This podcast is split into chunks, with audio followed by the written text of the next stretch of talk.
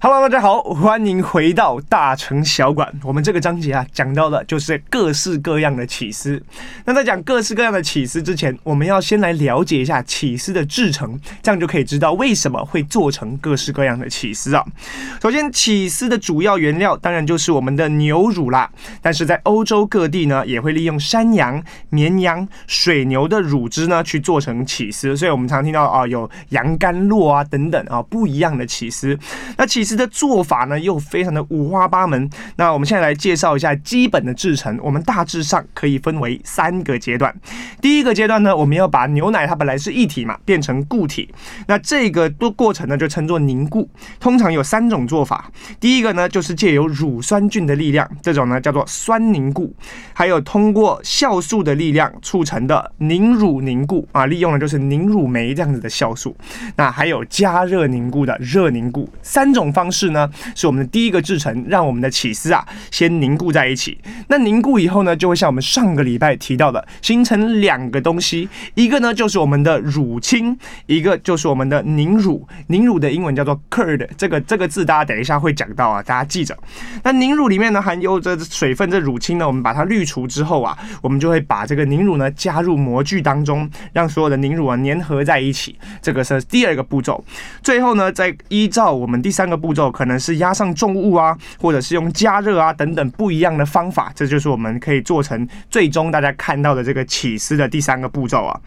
那成型后的起司呢，脱模后会直接加盐，这样子叫做干盐法，或者是加到盐水里面叫做湿盐法，分成为两种方法去进行熟成。那加盐的目的就跟我们讲到的酸菜一样啦，就是为了增加它的保存性，所以就算是新鲜的起司也是会加入少量的盐啊。那随着熟成的时间不一样，短则一星期，长则数年啊，投入大量的心血以后，就可以完成我们的起司。所以大家可以知道，看到这么多种的方法，各式各样的排列组合，在随着时间的熟成不一样，用不一样的奶，所以做出来的起司真的是五花八门、上千种、各式各样的。我们今天就来介绍几种台湾最常见的。首先，第一个要讲到的就是我们的。帕玛森起司，帕玛森它的英文或者是说它的法文叫做 Parmesan。那这种起司呢，它是非常受欢迎的意大利起司，是属于硬质的起司 （hard cheese）。那它质地比较干燥，所以大家可以看到它通常都是成块的。然后呢，要用那种刨碎的机器去把它刨成丝或者粉末状。它熟成的时间呢，在十二个月到十六个月之间。而最正统、最正统的意大利帕玛森起司被。称为这边我来念一下，叫做 Parmigiano Reggiano 这样子的这种意大利起司，它最长的熟成时间是两年啊，有起司之王的美称。那据说啊，这帕玛森起司是在中世纪的时候，由意大利的这个帕玛省 （Parma） 或者意大利文 Palma 这个地方呢的修道士们开始做的这个起司。后来啊，传到了邻近的这个雷焦艾米利亚省 （Reggio Emilia） 这个地方的这个省份。那也有一派认为是反过来的，是先从 Reggio Emilia 再传到 Parma 的。那不管是哪一种说法啦，最后实际上正统帕玛森的名字叫做 Parmigiano Reggiano 就是两个省份的名字都放进去了嘛，所以看起来确实它的起源是跟这两个省份有关的。那到了文艺复兴时期呢，这帕玛森起司非常受到贵族们的喜爱，几乎每一餐都一定要有啊。这个也是显示我贵族的一种身份，我才吃得起这个起司之王啊。根据文献记载，有一位贵妇还用了一栋房子去换取约二十四公斤的帕玛森起司，因为正宗的帕玛省做的帕玛森起司是非常的昂贵的哈。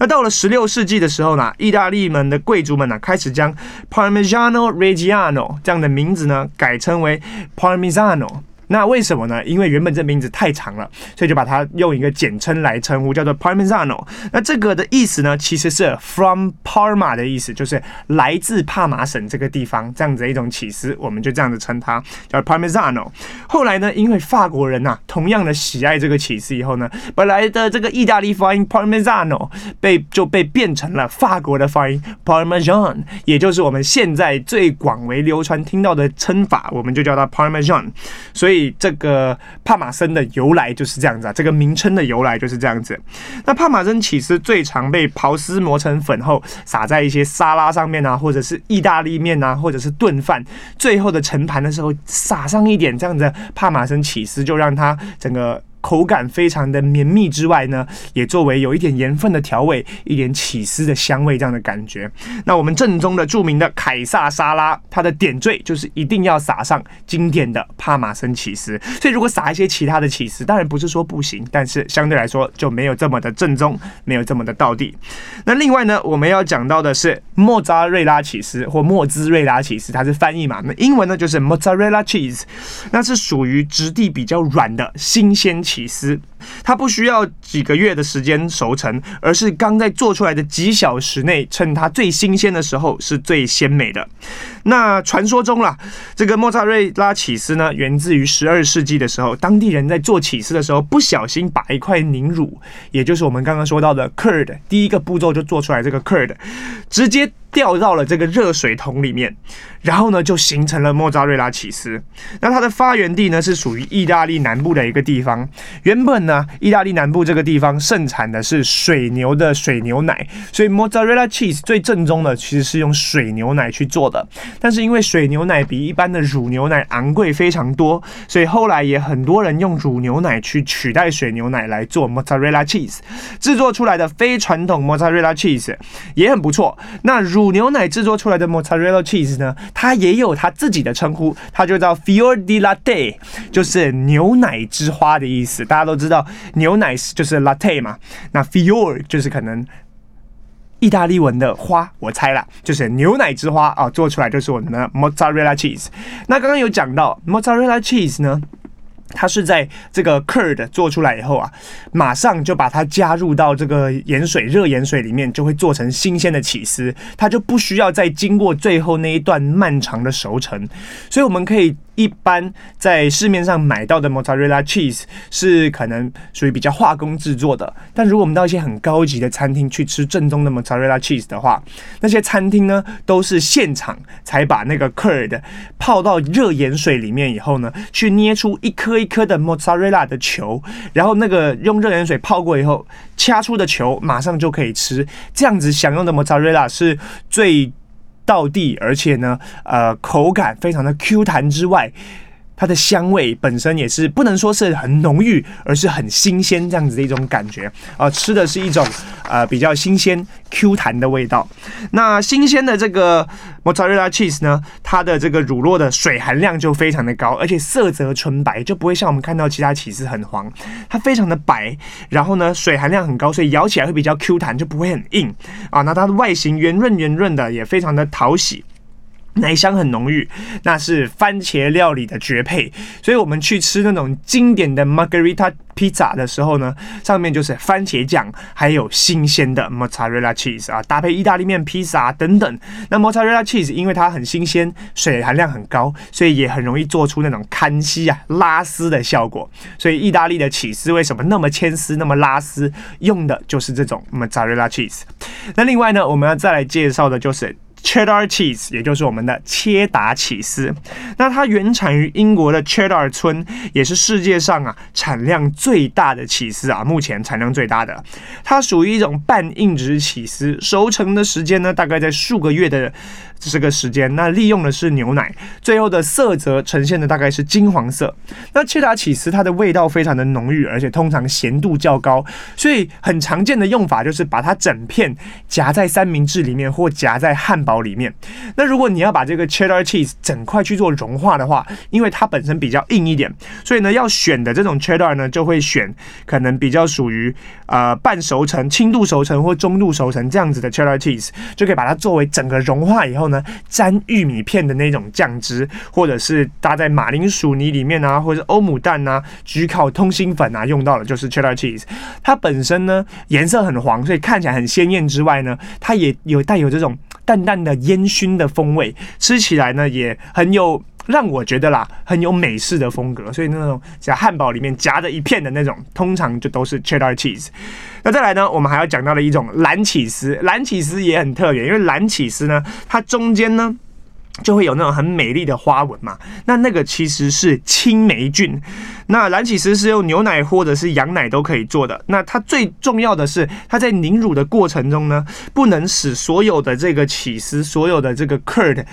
粘在一起，它需要中间留有空隙，让我们这个青霉菌去做生长之外，它也需要保持这个空气的流通，这样子这个青霉菌才不会死掉。那这个蓝起司当然，它既然里面都有霉菌，所以呢，它咸味很重啊，气味非常的浓厚独特，有人觉得会有点像发霉的味道。不过呢，它很适合直接拿来切片以后搭配水果、搭配美酒、搭配坚果、搭配烈酒等等这样子去吃，都是非常的美味。在国外，我在法国这种地方，它甚至是一种非常高级的饮食啊。最后呢，我们要讲到的是瑞士起司。那瑞士起司为什么特别拿出来讲呢？是因为它在这个发酵的过程中呢，它里面的这个。菌叫做产气菌，它会让你的起司中间会有一个洞一个洞一个洞的，所以呢就会形成了这样子的起司上面一个洞一个洞的外形。在我们这啊、可能汤姆猫与杰利鼠里面，杰利鼠常吃的这个起司啊，卡通化的起司都会一个洞一个洞嘛，就是因为就是以瑞士起司的这个原型去做采样的。那瑞士起司呢就很适合做成起司火锅 （cheese fondue），就是呢它会加一些大蒜、白酒、玉米淀粉、柠檬汁。肉扣等等，去熬成一个起司完全起司的浓汤，而就沾面包这样子拉丝的来吃，做成起司火锅，非常特色的料理。好了，说了这么多种起司以后，我们最后要讲到一个特别的起司的验证机制，叫做 PDO（Protected Designation of Origin）。那话说这么多，其实呢，PDO 就是欧盟建立的一种去辨别原产地的一种呃认证。因为呢，像这么多的起司，我说我是 Parmesan，我说我是帕玛省来的，但是无法去做验证，甚至这不只用在起司上面，像我们很有名的巴萨米克醋，到底是不是来自真正的巴萨米克这个地方？哦，不是说厂商说了就算，而是要经过欧盟的 PDO 认证。所以呢，有了这个 PDO 认证的这个原材料或者是加工品啊，它的价格就会稍微高一点，但是呢，让消费者食用起来就觉得相当的有保障，而且钱花的值得哦。好的，以上就是我们今天全部的起司内容，希望大家听得尽兴。不要忘记每周三晚上的十一点都有大成小馆来跟大家做分享。我们下个礼拜再见，拜拜。